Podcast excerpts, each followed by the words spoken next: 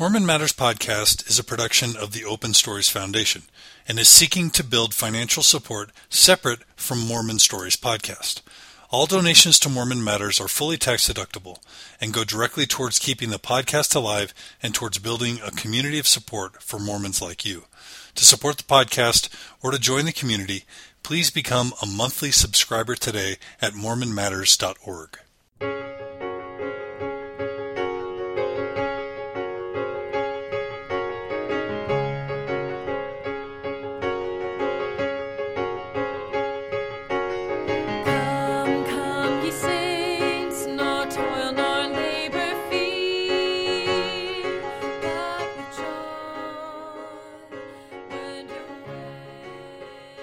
I appreciate everything here, and I want to bring us a little bit to a close, but um, there were a few things left out that I thought we'd cover and things like that. So I wanted to make sure that any of you who might have either some research that you wanted to share, or if there was any th- leftover theories that you wanted to say, you know, that's not proven by research or something like that. Let's do that first, and then I kind of want to bring us home on a on a Mormon note and and the listening audience and the position that we're in, and and kind of talk with you guys. Let's make sure that we talk about same sex parents being perfectly adequate. Yeah, that was the one I wanted to to come to as well. Oh, okay. Well, then who wants to lead out on that? Okay, so another, you know, when we're talking about myths and and kind of perceptions that Mormons deal with, a big one is this idea of children being raised in same-sex households.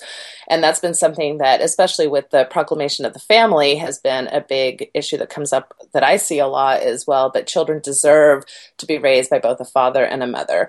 And and that's very much a stance that we take as Mormons. And so I just want to kind of offer the same types of ideas and thoughts that we've been offering about all these other, in a sense, myths that we're wanting to try to deb- debunk. So, about uh, five to nine million children are estimated to live in same sex households, or at least where one parent is either lesbian or gay. And that's in the United States. And the reason why the numbers are so variable is because, again, of um, self-disclosure and who decides to be out or not. So that's that's a big part of why those numbers vary.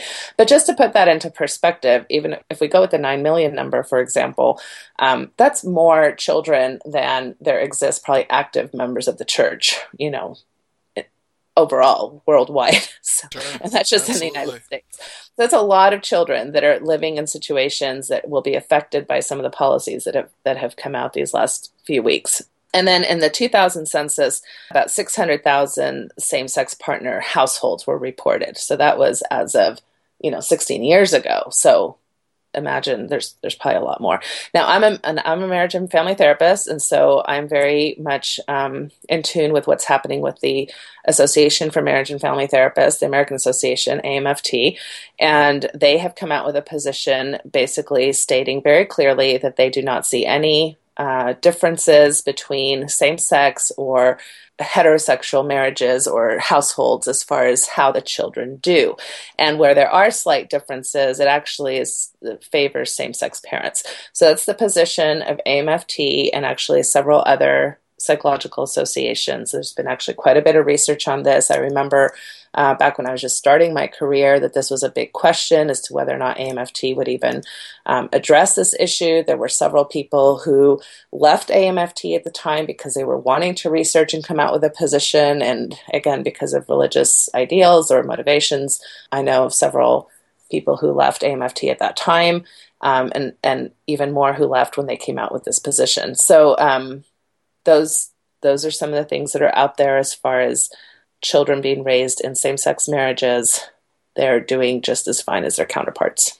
One quick reference is look up uh, Columbia Law School review on same-sex parenting. It came out in October. Uh, the the uh, law professionals took a look at all of the uh, published literature on same-sex parenting for the last 30 years. So 1985 to 2015, they found 77 relevant papers. 73 ca- all came to the conclusion that same-sex parenting uh, achieves the same outcomes as traditional heterosexual parenting four of them found some differences.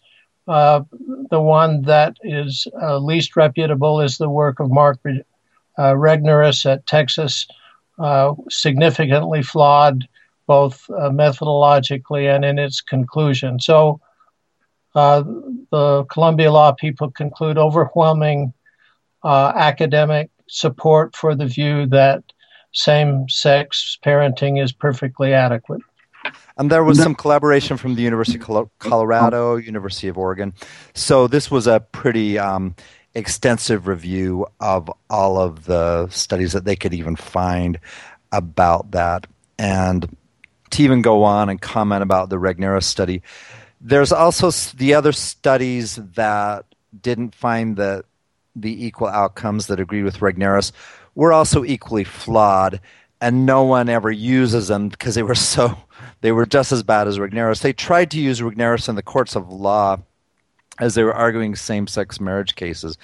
And they were just so patently, demonstrably flawed that they were also thrown out by the judges. The university where Regnerus is disavowed that. They he has tenure so they can't get rid of him, right? But they just they also stated that the the research was very badly done. There has also been a review of his data. His data actually doesn't support the claims he made. His data did not. He wasn't able to even get any. Um, he only had two cases um, of all his research subjects that were actually raised by same-sex parents. So he didn't even have enough to make any sort of statistical claim. He was just basing his claims on any parent who had ever had a homosexual relationship. And so he was dealing with basically broken homes. He wasn't that's what he was telling us about. He wasn't telling us about people who were actually raised by same-sex parents. But he generalized his statements in ways that weren't supported at all by his data. Furthermore there's people who, write in the same sort of you know conservative or religious think tanks who will go on and acknowledge that. They'll say, "Oh yeah, well that just shows." What is really shows is that homosexual relationships are so unstable that we they shouldn't be raising kids, and so they even admit by making that by making that statement, they admit that the Regnerus claims were bogus. Um, and then you know, but then they don't go on and support that they're that the homosexual relationships really are unstable, and they the studies haven't come out on that. But there's, as far as um, another study, the very biggest study that was more recent was a study that was done in Australia. And this was the very largest study that had the highest number of cases. And they just found actually a slight advantage for children of same sex couples. You would expect there to be a slight advantage because of the hoops that parents have to jump through in order to become parents are so much higher. They don't have any mm-hmm. accidental um, pregnancies. They really have to be motivated, and so you would expect them to also be motivated parents, and that's turned out to be true. And they, um, so you would expect a slightly better outcome from a set of highly motivated parents, whether they're gay or straight. In this case, all gay parents are more likely to be highly motivated. But the point is, is that there's just no evidence that they do worse, and in some um, realms they do better. They find that um, that in heterosexual marriages, the fathers typically spend way less time in their with their kids as the mothers, but in both same-sex par- um, parents sets where they're male or female, both parents spend a, a similar amount of time as the straight mothers do. So their kids are actually getting more parental attention because they're getting uh, an equivalent amount from both their parents. So that would be another argument as to why it might even be argued that it's an advantage. I'm not going to go out and say, oh yeah, it's it's a huge advantage, but there's certain advantages that sort of compensate for the disadvantages, and the disadvantage would be how society treats them.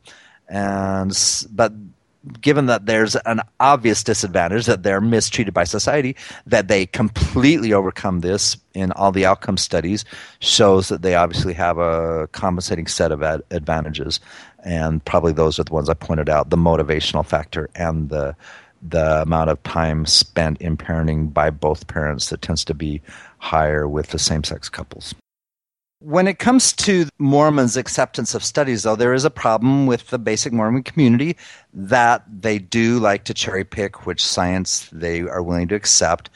And so they do jump immediately to this Regnerus study that everybody else overwhelmingly rejects. In fact, they also come up with silly arguments such as, well, they accept homosexuality in Amsterdam, and Amsterdam has a higher rate of suicide, not among gay people, just in general. Therefore, acceptance of homosexuality must increase suicide.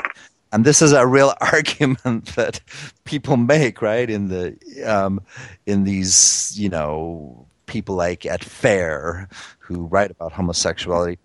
It's a total post hoc ergo propter hoc. Uh, yeah, or it's just cherry picking this one, you know, study that they can possibly grab that supports their idea, but they don't care.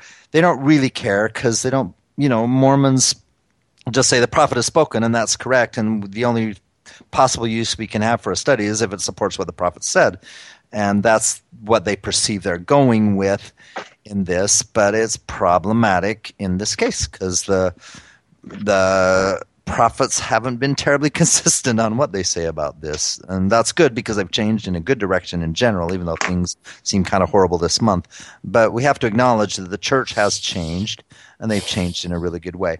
But one more thing I do want to add about the issue of same sex parenting is that right now in the United States, there are 100,000 children who are, un- who are in foster care because they can't find them adoptive homes. It's really clear that gay and lesbian parents couples have been more willing to take these children in. Yes. um, and it's ridiculous to argue that they would be better off being bounced around from foster home to foster home. And when we talk foster homes there's uh, some amazing foster parents out there but they're undersupported and there's a lot of foster parents who really are just doing it for the monthly stipend and the there's a lot of children in foster care who are really exposed to some horrible things and they're moved often from foster care. There's no permanence.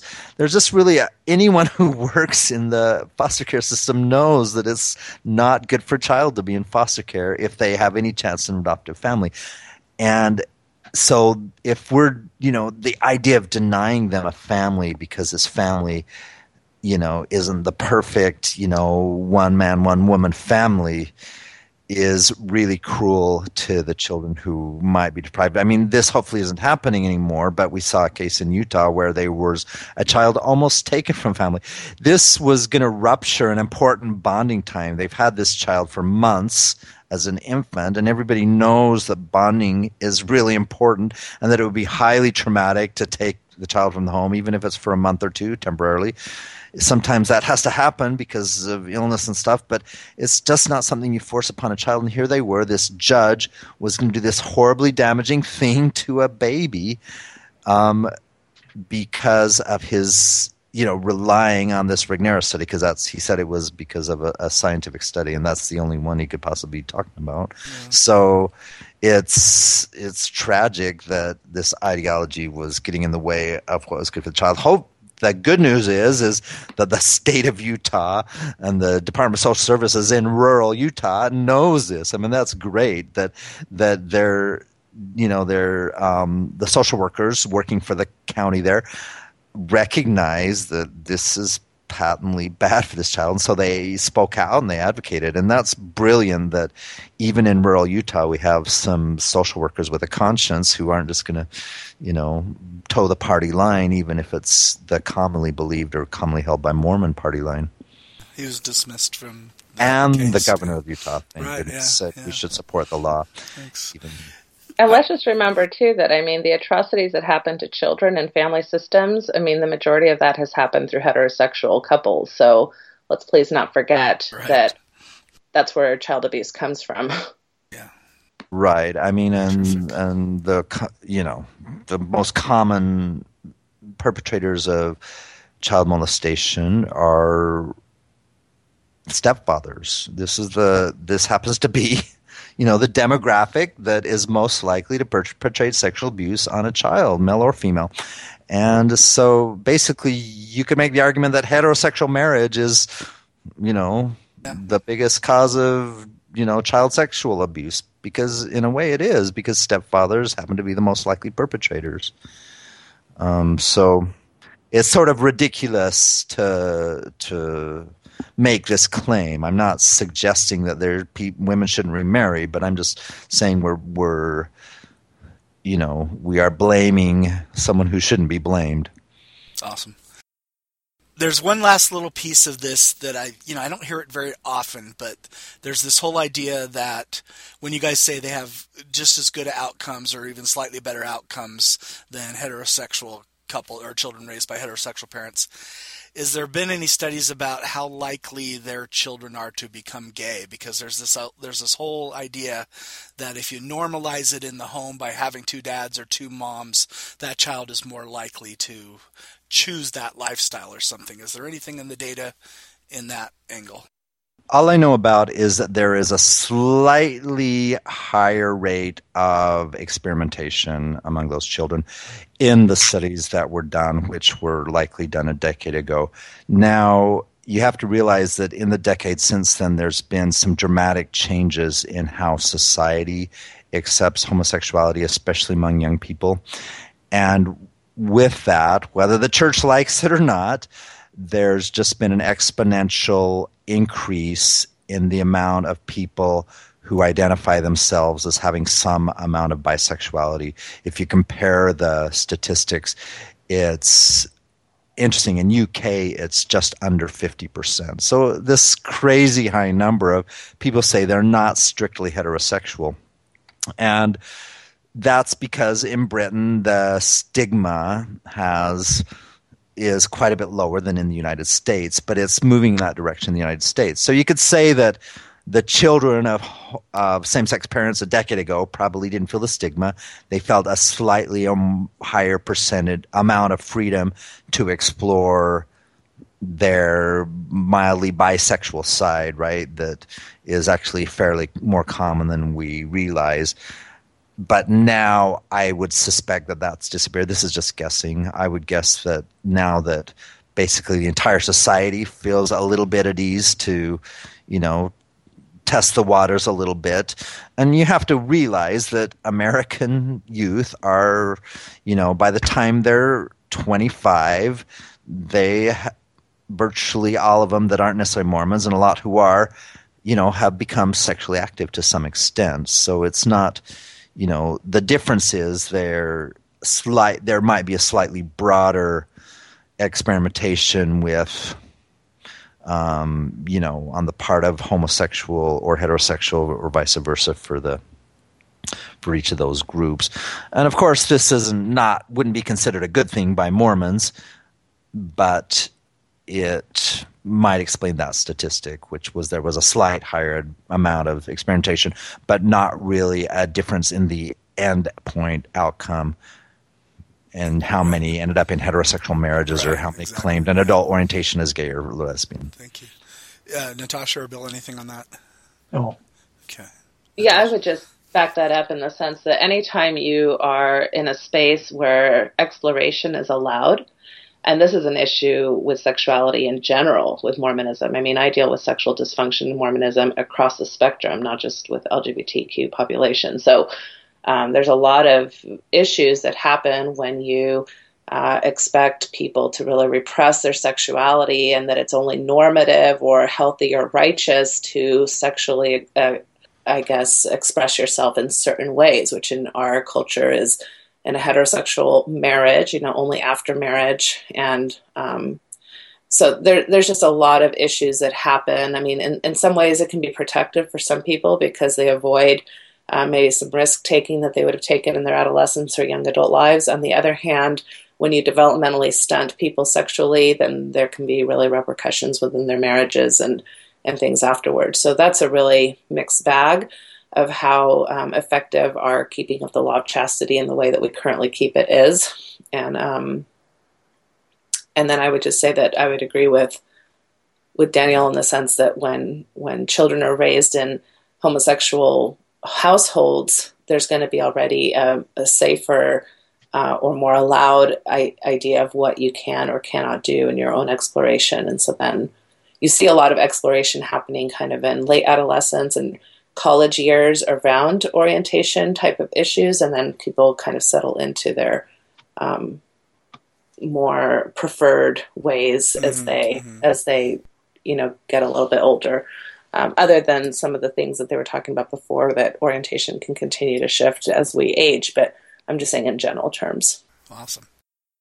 You guys, I want to head towards a close, but I just want to ask if there's one more thing that any of you have before I kind of close in this Mormon, you know, this time within Mormonism section. So, anything left on biology or sociology or any studies?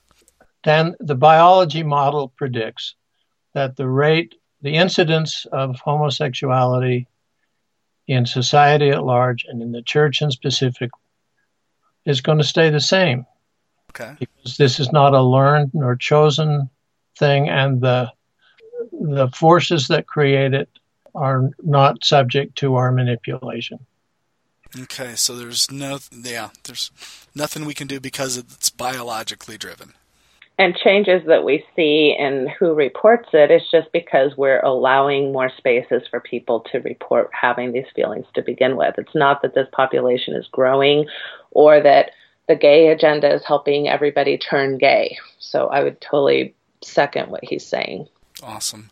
And then also, when we do have somebody who, through anecdotal things, says that I changed, like Daniel said before, Mormonism hasn't, uh, up till now, really allowed the option for bisexuality and those who would be in the middle of, of one of those scales, Kinsey scale or any of the other ones, right? So, so those those really can or the existence of gay youth. Right. Okay. Good. So those are all those are all great wrap ups there. Um, Dan, on, on that point about it's important to look very carefully at the nature of the change claims, and what we find is that people uh, cha- make a claim for changing in behavior. People claim that uh, they accept their homosexuality more than before some people make some claims for uh, somewhat decreased homosexual feelings or somewhat increased heterosexual feelings, but th- those claims do not permit the conclusion that you can change a gay person into a straight one. Thank you. Very and good. I would add to that that people also lie because of the social pressures that they're facing. Thank you very much, Natasha, on that too. Can I bring us to a close by? Um, I think all of us have a, you know, we've been profoundly affected. I'm definitely affected. That here we are in this Mormon moment. We're two to three weeks past this policy change. Shock is giving way to this isn't going to change immediately in terms of the policy and you know we're not going to get a reverse and all that kind of stuff. I would love to know how each of you are you know choosing the path that you're on.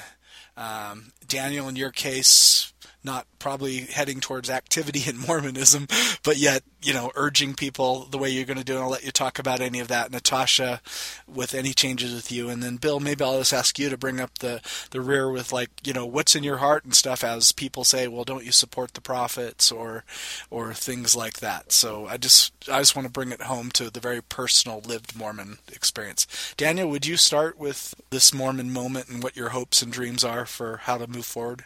Well, my hopes and dreams are that the church community will change things and that we don't have to keep losing lives. And you know that's going to happen in two ways. One one of them's happening already is that the mormon people are are understanding and coming around and i'm just seeing it so much right and left. I see such amazing advocacy such amazing allies in the mormon community.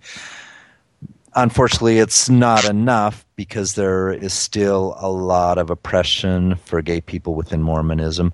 So we need to recruit more on a grassroots level there and we need more and more support we also need the leaders to come around.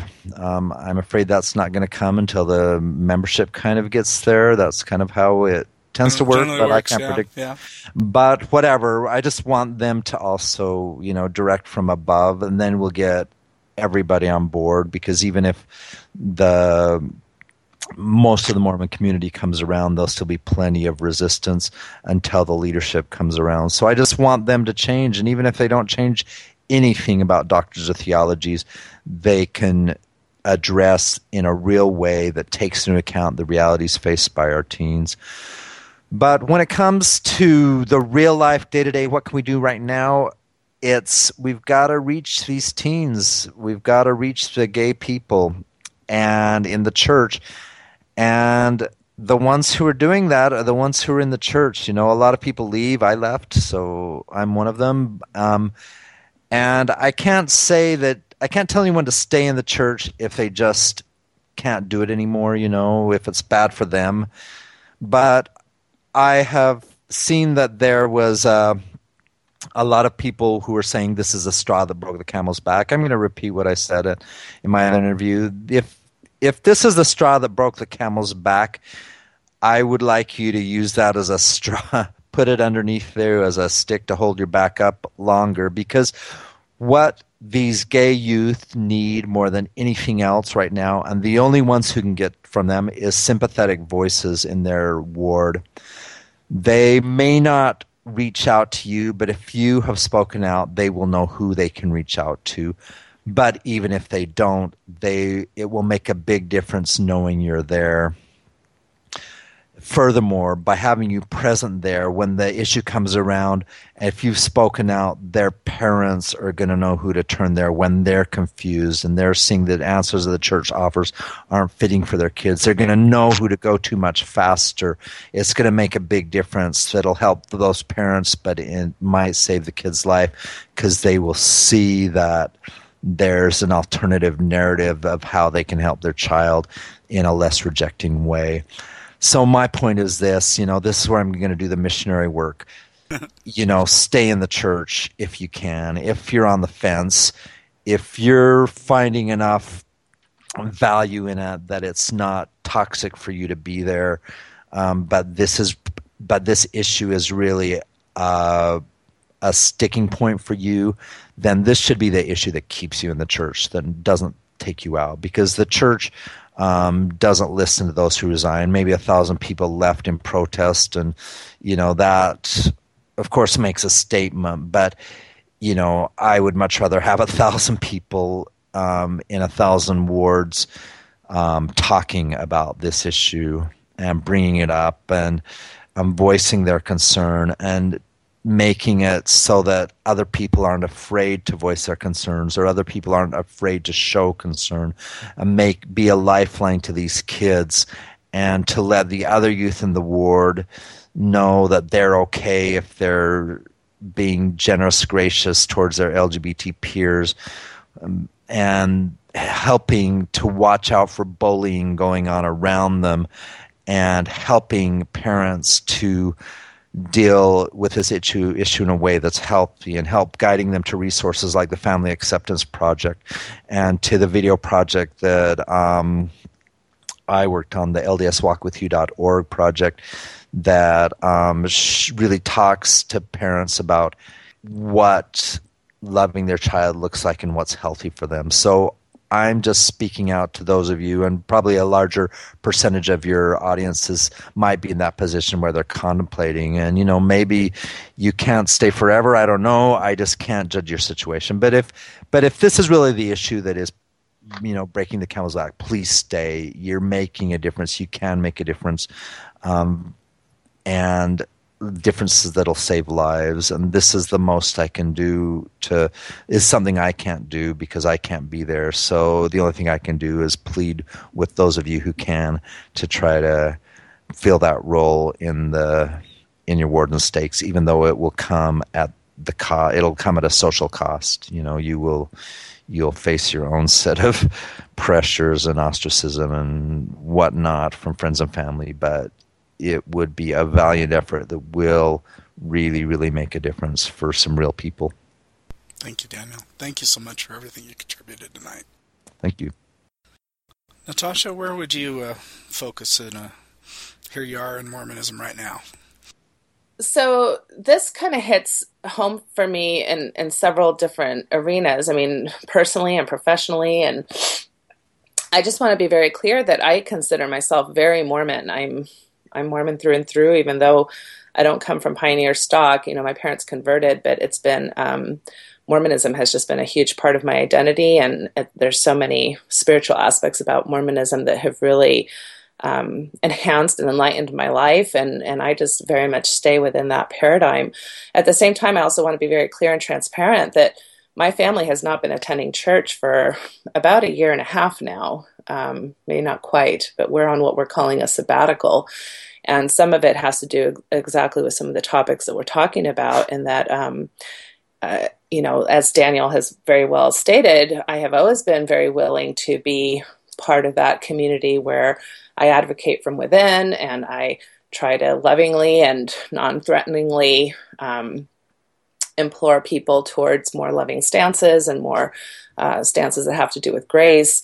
At the same time, I have four children who also attend with us, and it came to the point where I have a daughter who uh, is very much, um, I guess, following in my footsteps in that she also believes very strongly in social justice and advocacy and uh, was involved with the Gay Straight Alliance at her high school, and um, you know she's quite vocal in, in young women's and um, not inappropriately so, but definitely bringing up concerns, and uh, that became a problem for her uh, to the point that she was released quite dramatically from um, a position in, in, Young Women's. And at that point, we had a very painful decision to make. Um, which I'm going to try not to cry through talking about.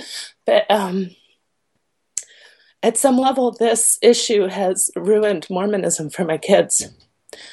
And when I have to decide whether or not to continue this idea of it's okay to attend spaces where we don't totally fit in and where we don't necessarily see eye to eye with everybody, which I think is a perfectly appropriate thing to do with your children but to a certain point, because I also understood that where I take my child to worship is where she will develop her relationship with God. And that was becoming threatened. And, um, and I just decided with my husband that, that we would have to take a break for now. So it's a very painful decision um, because of what I said to begin with, that Mormonism is very dear to me and, and it's my spiritual home. And I'm not um, really being able to raise my children in a safe Mormon environment. And that is just incredibly personally painful. From a professional standpoint, um, I really go back to Caitlin Ryan's work through a Family Acceptance Project and through SAMHSA's report, where to love somebody and to be loving, you do not need to change your doctrine. So even if we have not changed one opinion of yours or the person who's listening uh, you can still be loving in your approaches to people who um, are LGBT, whether in your family system or in your ward family or in your community at large. And and I guess that's where I'm just so thoroughly pained by the general leadership in our church right now is that I do not see this approach as a loving one, even though I know they've tried to to frame it as such. And I would just encourage families and loved ones to get accurate information like like some of what has been shared today and to look up the reports that we'll link to uh, to also increase the community support um, that they are allowing especially for their teens. So whether that be through the school systems the church systems the community systems. And i agree with with daniel to stay as as much as you possibly can. But when it comes to being a threatening place for your child um, it, it's perfectly okay to to no longer attend those those spaces. Because if your church community cannot be a loving and supportive environment for your child, then those numbers that are so scary about suicidal risk and depression risk and um, just uh, relational distress risk, all those numbers go up significantly. So please pay attention to that. And then I would just call out to to ecclesiastical leaders and parents who are looking to help people in this situation as they refer to professionals to make sure that they're making sure that therapists and, and mental health um, clinicians that they're going to or referring to are ones that would practice what we call affirming styled therapies. And these would be um, models where exploration is encouraged. And I don't necessarily, I don't mean sexual behavior exploration. That's not even appropriate for some children and for some minors. But I'm talking about exploration of orientation and feelings and thoughts and um, all of those kinds of things, a, a, safe environment, and one where there's no predisposition to a result or goal that would measure success. So if you have a therapist who would say, Oh, no worries, I can change the kid's orientation, or I can help the kid, you know, marry mixed faith. Um, you know, in a mixed faith relationship, or I can, those that that's when I would say just run for the hills. That is not an appropriate approach to mental health, and it's not what's recommended at this time. Uh, my last I guess, call would be to our general leadership to stop seeking legal advice when dealing with these issues and to really start seeking good mental health advice uh, that's supported by much of the research that we've talked about tonight. And there's much more out there. And there's incredible resources in our country today that I believe the general leadership is not open to or um, asking for. Um, I guess, feedback on. And I just really think that that's paramount in moving forward in a way that would really be helpful to our community at large. And um, and to me, that's just that's just a call for repentance. And and they've called on me for repentance for my entire life, and I think that applies to all of us. So um, repentance is a good thing. It's not a scary thing. So our church needs to go through that process right now. Thank you. Yeah, thanks, Natasha. And can I just throw in on a footnote to that that Please. I I really super respect you know that path you made and that decision you made. And and you do have to take care of your family first. And that is your first and primary obligation. And and I just I I always say make my spiel about staying with the church. And I really kind of I feel a little bit bad about it because I have some very, very close friends who are amazing activists who have left the church. And I just don't want this to come across at all as I'm shaming them or saying they should stay because that's where they can really make an action. I have friends who've left the church and who are doing amazing thing for LGBT people and and even for LGBT Mormons from outside the church. So um, I really don't want anyone to interpret this as shaming people who take paths. So I'm glad, um, Natasha, that you mentioned where you went with that to sort of balance out my plea. So thanks. Sure, and there's, I mean, there's different ways to leave. Like for us and our family right now, we're considering it temporary, and we're we're leaving activity. I'm not leaving my beliefs. I'm not leaving my Mormonism. I'm not leaving my advocacy. Of course, I have um, venues that I had already created way before a year ago that helped me do that, like my blog and things of that nature. But I, I, I think that there's you can leave altogether, like the people who are resigning, and that's a perfectly appropriate choice at this time. At the same time, there's there's people who can leave in kind of less dramatic ways or for temporary ways, and and regardless of how we're dealing with our day to day activity with the church, we can all still advocate. Yep. Awesome. So Natasha, just I don't want to. I'm just going to ask a question here and and answer it or not. In this year and a half, have home teachers continued to come? Have your have your leader, your ward leaders say, "We miss you, we want you back," or has it been almost easier for them because you're now out of sight, out of mind? And is there some way that you're sort of trying to still be present as like you know, there's possible repentance that you need to be doing because here's my family choosing this right now? Um, no, there's been no reach out, which um, means that you were too big a pain in the butt and they just want to get rid of you. Well, that's one interpretation. yeah. And it's and it's very hard not to see it that way. Um, Another interpretation is that maybe it's better to be left alone than to be disciplined.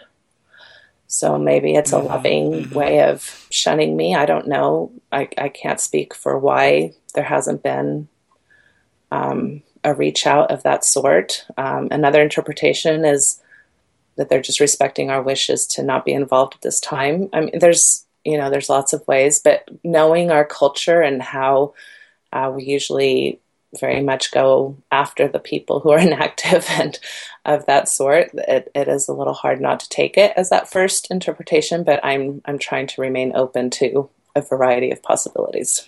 Thank you.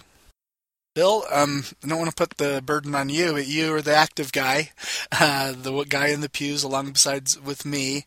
Uh, for whatever reason, I think you and I have, at this point in our journeys, have figured out our own reasons for being, continuing to connect and to affirm in some way, you know, that we're being led by leaders that generally get things right. They're teachers of righteousness. They're good people and things like that but I sense that both you and I would, you know, I don't know if you want to put the the the word wrong behind it. They're they're misguided. this is a miss on their part. How is it that you find the courage to keep going? And as you interact with people who may look askance at you, how are you sharing your convictions? Uh, well, I'll begin by saying that the last couple of weeks have been extremely disheartening in my home. Uh, I don't know that I can adequately express the level of anguish that I feel over the policy uh, statements. I guess I, I just want to say I, I'm going to try to express what I think I can do now. And um, the biggest source of uncertainty is um, I don't know how much more time I have, and um,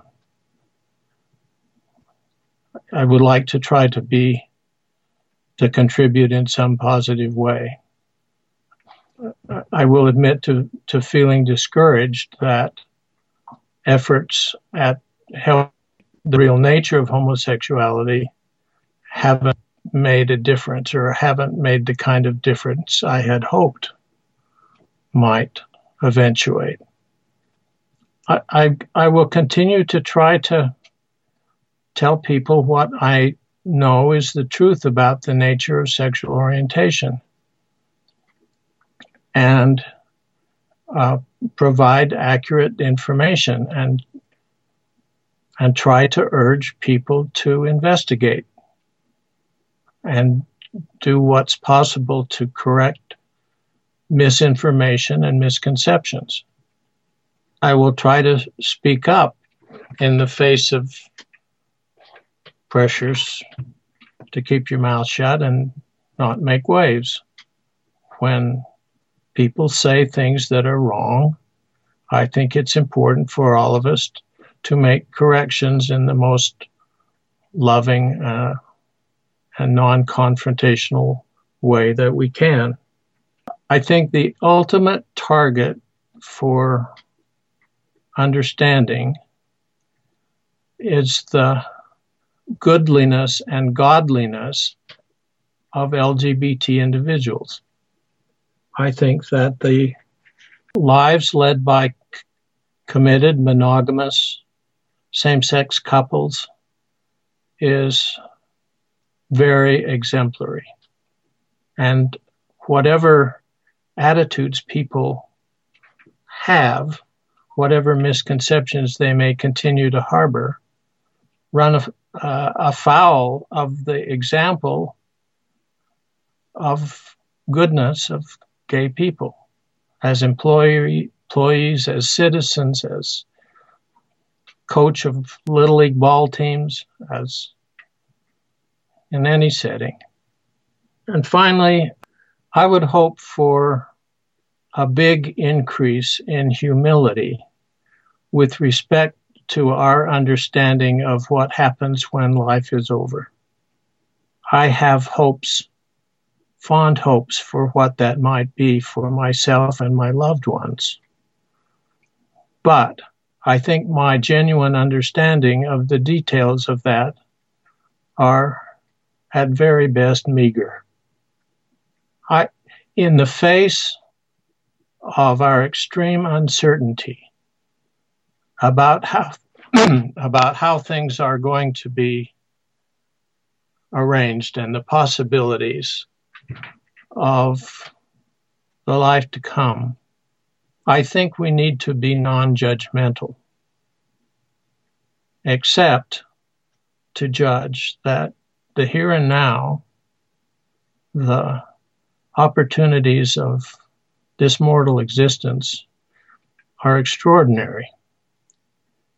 And now is the time for us to open up to all of God's children all of the possibilities that we can think of so that individuals and families can move forward with whatever means are possible to greater goodness and greater lives of service and accomplishment. Thanks uh, to all of you for being part of the discussion tonight. I'm grateful for your association. Thank you, brother. Thank you, Dr. Bradshaw. Thank you. And thanks for being such a pioneer within Mormonism on this. You you were a long-term example to so many, and were a lone voice for so long. And so, it, you know, I just can't thank you for everything you've done over the years. Yes, Bill, amazing. And uh, things live on. Our work lives on. And when we don't know the effects right now, or it hasn't come as fast as we hoped, or the change, uh, you know, I think all of a sudden things can shift. And uh, all this work is going to be well well received and we're so grateful for it now and we'll be grateful for it in the future so i hope you feel that. Hey you guys i am so grateful to you. Uh, this has been a true consecration of four plus hours uh, being with us and uh, being voices of love and compassion for this community and i just i can't thank you enough. Thank you for having us on. It's such an important topic. Yeah, and thanks to the audience for for those of you who made it this far. I'm impressed with anyone out there who awesome. just listened awesome. to the whole thing. Yeah. Listeners, thank you so much for hanging in there with us. I've gone ahead and let those guys uh, jump off the call after four hours and 20 minutes. But I just want to share a few things, if that's all right with you, who, who can stick around a little bit longer. It was a neat podcast for me in that I didn't speak a whole lot in it. I was mostly trying to be the person doing the questioning and kind of steering, but I was grateful to hear from everybody. But I wanted to, to share a couple of my own experiences, maybe to be that second person along with Bill, to talk a little bit about what I'm doing, what I has possibly done in a loving and a not completely threatening way uh, when it comes to interacting at church and things like that when we find ourselves in a disagreement with this policy. My experiences the last couple of weeks of attending church have uh, been interesting. I'm decently well known within my ward for being a bit on the liberal end of things, and so I had quite a few people just come up to me and ask, How are you doing? And some did it with a smile, knowing that I'd be sad, and, and when it was those when it was appropriate, I'd say, "Yeah, this has been a, a tough few weeks for me." And uh, others will just ask it who maybe weren't really aware of what was going on. They'll ask me in a certain way, uh, just the typical "How are you doing?" And I say, "Well, uh, this isn't a good time to ask me this and, and here's why and usually I can get either a, at least an acknowledgement and a, a pat on the shoulder or an extra firm handshake or something and and still have them know that I've uh, I'm struggling with this. So what can we really do? I think the number one thing that we can do is be authentic with how we feel. We're a testimony bearing church and often we think of testimonies as I testify that this is true, that is true, that is true. But we know that when we see and we experience somebody sharing their testimony, what we're really doing is we're experiencing them sharing their heart, sharing their spiritual experiences, sharing the way that they're putting the world together, usually with gratitude, sometimes with a struggle. And I know that our hearts are really always opened to that sort of sharing rather than just the pure I know, I know, I know.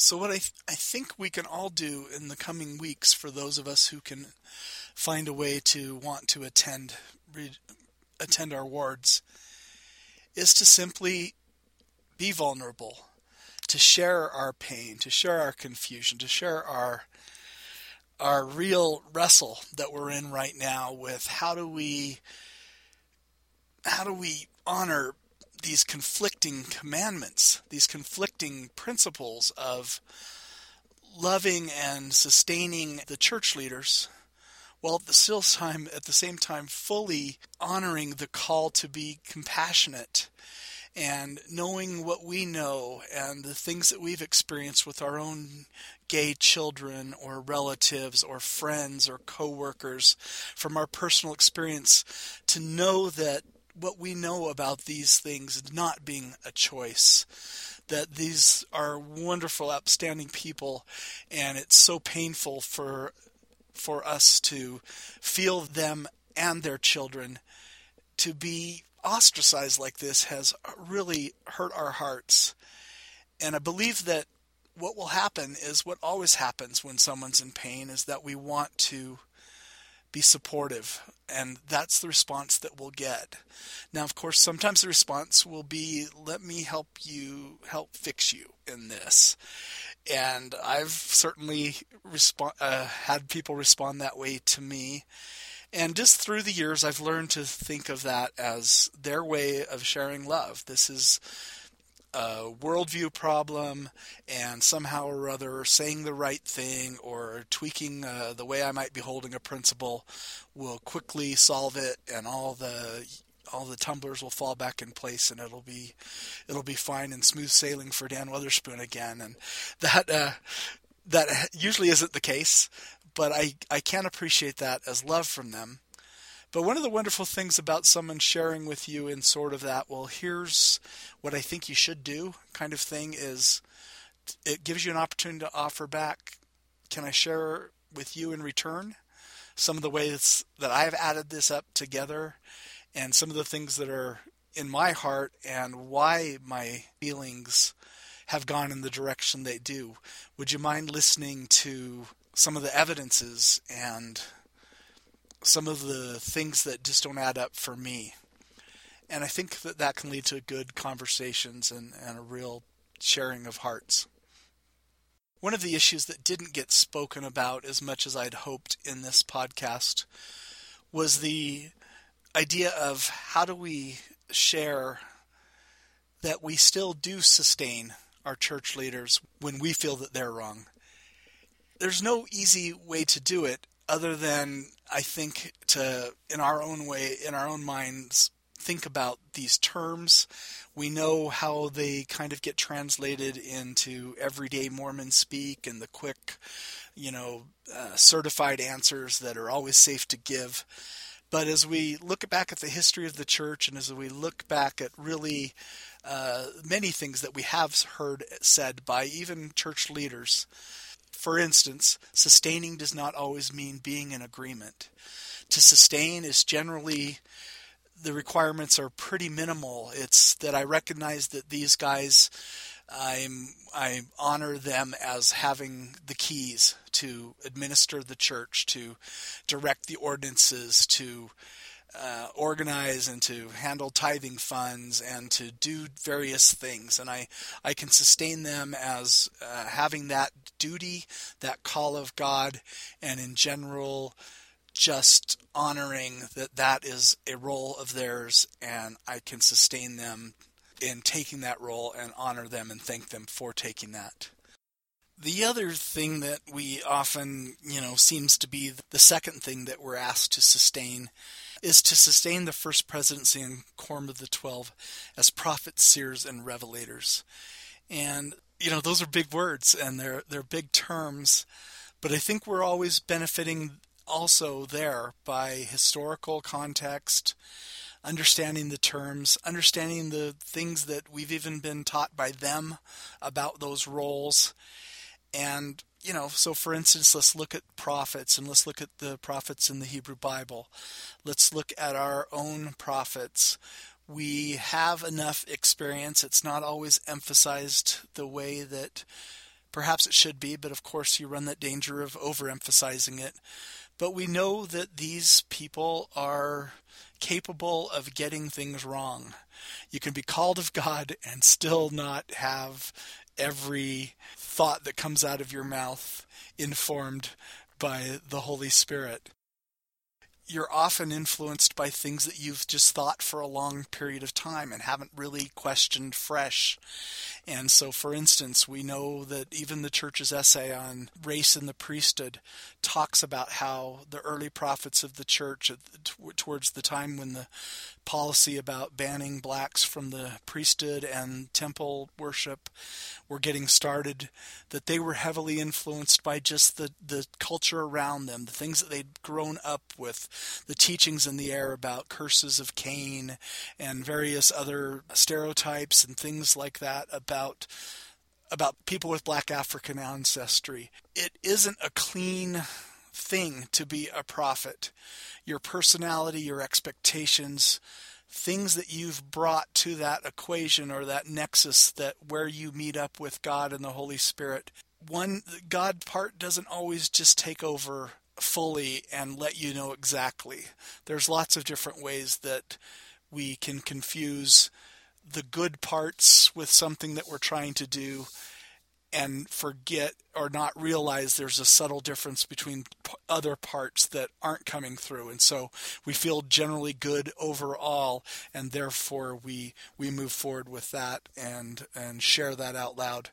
But this this ability to sustain somebody as a prophet seer and revelator we just need to remember that it is not a sustaining of perfection but it is a sustaining of an idea that God is alive and well and has a hand in directing this church, and that eventually we do seem to have a trend within our, our church of moving towards justice, compassion, towards things that I think most of us would feel are God's will. There are times along the way when we stumble, we fall, we're slow.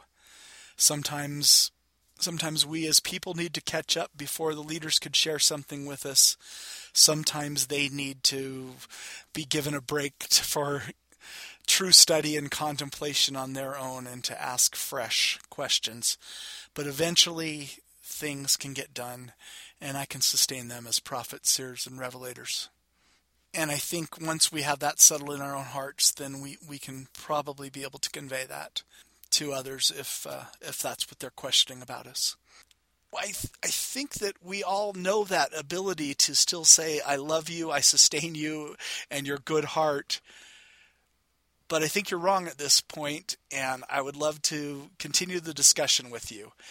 And just since we don't have access to them, I think it's perfectly fine to share with those around us that this is how we feel towards the brethren we hope that this discussion will continue, and we're going to continue on Facebook and our other associations and things like that. Be voices to continue a discussion, not in a way of of showing that we're anti general authorities, that we're anti anything, but that we have understandings that have led us to firmly hold the positions that we do about what is best for LGBTQ persons and their children. So I think that's that's one way that we can do that. Something that I've brought up, I'm sure, two or three times on the podcast over the last four years, and it, it has something to do with this ability to stay. We had some discussion with with Daniel and Natasha, especially about choosing to stay or not to stay.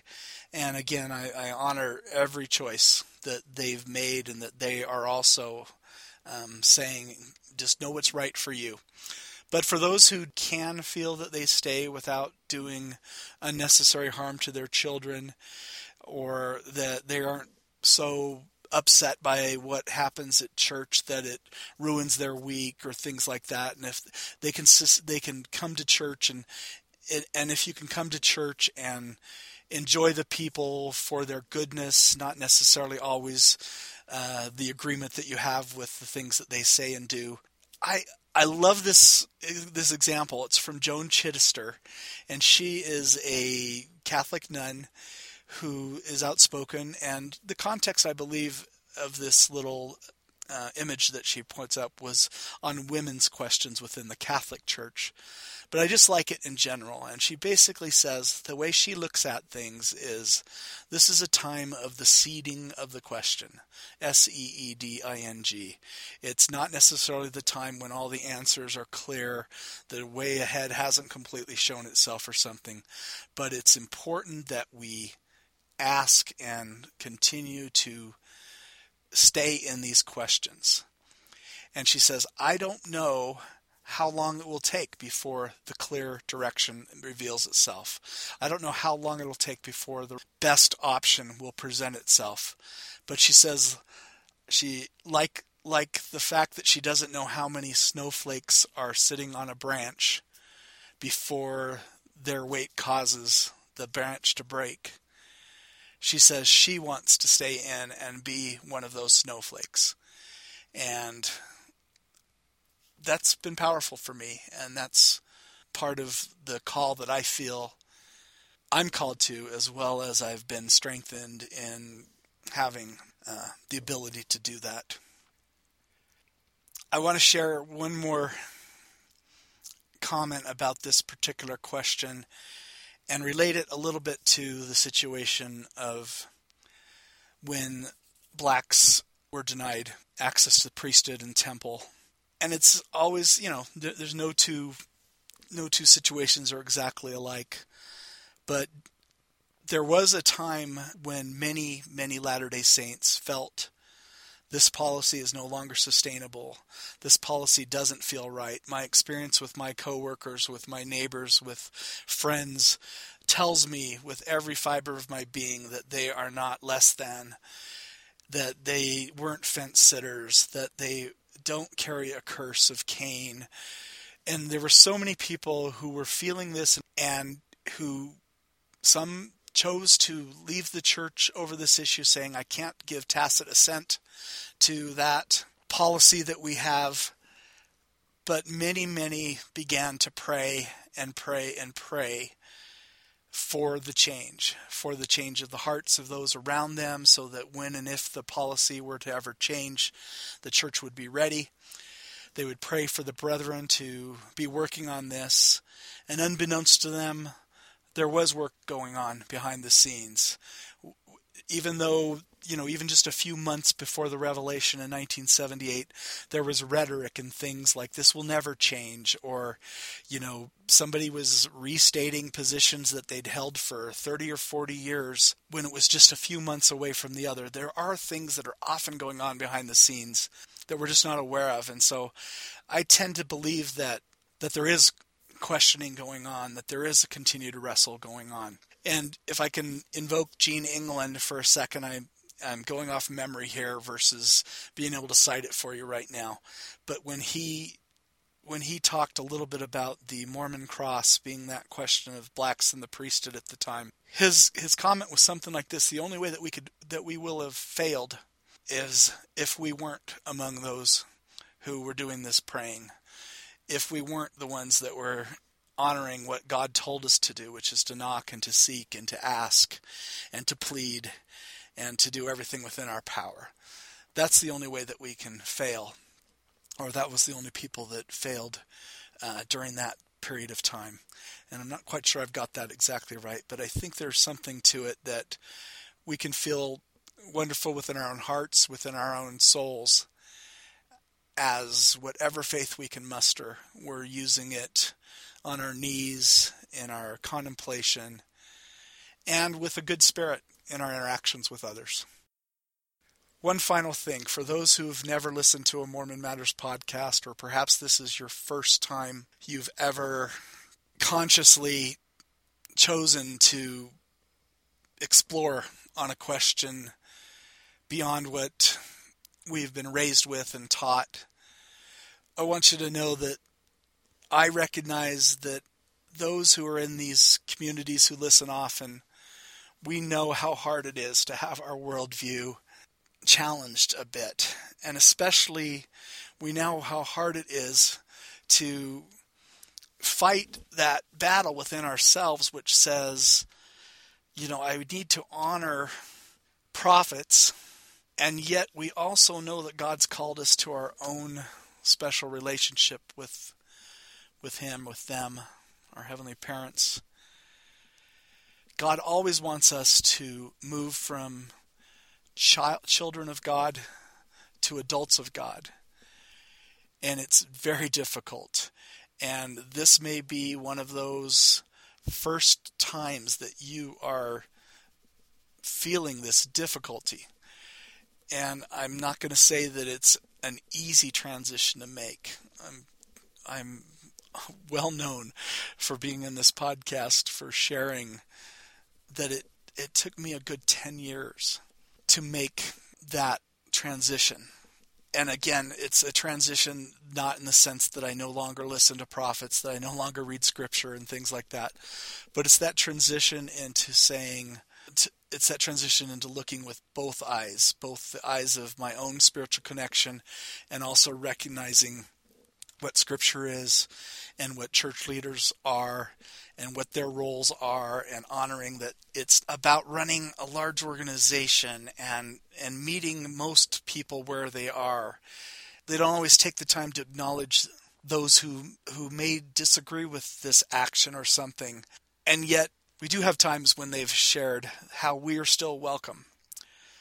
But even more I, I'm, I'm kind of blowing this part but even more than you know saying that it's difficult and that there's support for taking a journey you know into trusting your own light sometimes when it's against exactly what's happening in the church today i want you to know that as long and as difficult as it is the spirit does come and it lets you know that you're on a good path it doesn't make the difficulty go away. There's still work that needs to be done. We've got to dig in and and reorient and let in so much more than we ever did. So, for instance, this biological stuff that we are talking about today, we have to let in that things that we'd put our our faith in on the LGBTQ questions, that these are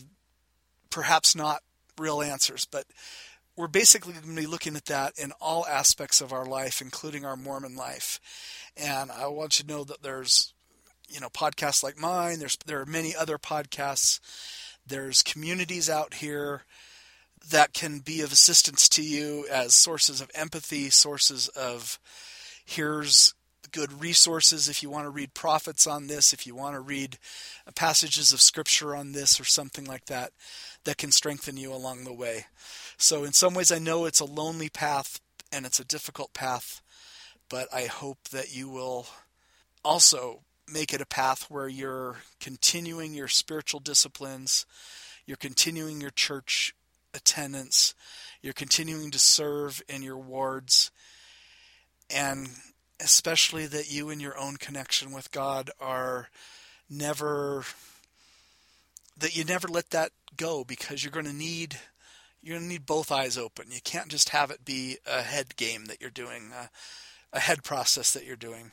It has to be one with your spirit and your mind in uh, in working on it together. So I apologize for anybody who says that this is unwanted in their life. I believe that you'll change your mind as you go a little bit further down this road and uh, I hope that we can be there, and all the people who are there for you, uh, they'll come into your life and your path at the right time. Thanks again, everybody. I'm so grateful to do Mormon Matters. I'm grateful for all of you who listen. I'm, I'm grateful for all of you who support the podcast with donations and with letters and with comments and the various ways that you strengthen me and let me keep going on this it's a beautiful thing to feel partnered with you. And I'll just close the podcast now with the traditional cue the music. Thank you for joining us today on Mormon Matters podcast. To discuss this podcast with others, please check us out at mormonmatters.org. To keep this podcast alive or to join our support community, please consider a tax deductible donation today at mormonmatters.org. Music for this podcast was brought to you by Brittany and Clayton Pixton. The Mormon Matters logo was generously provided by StudioCase.com. Thank you for listening.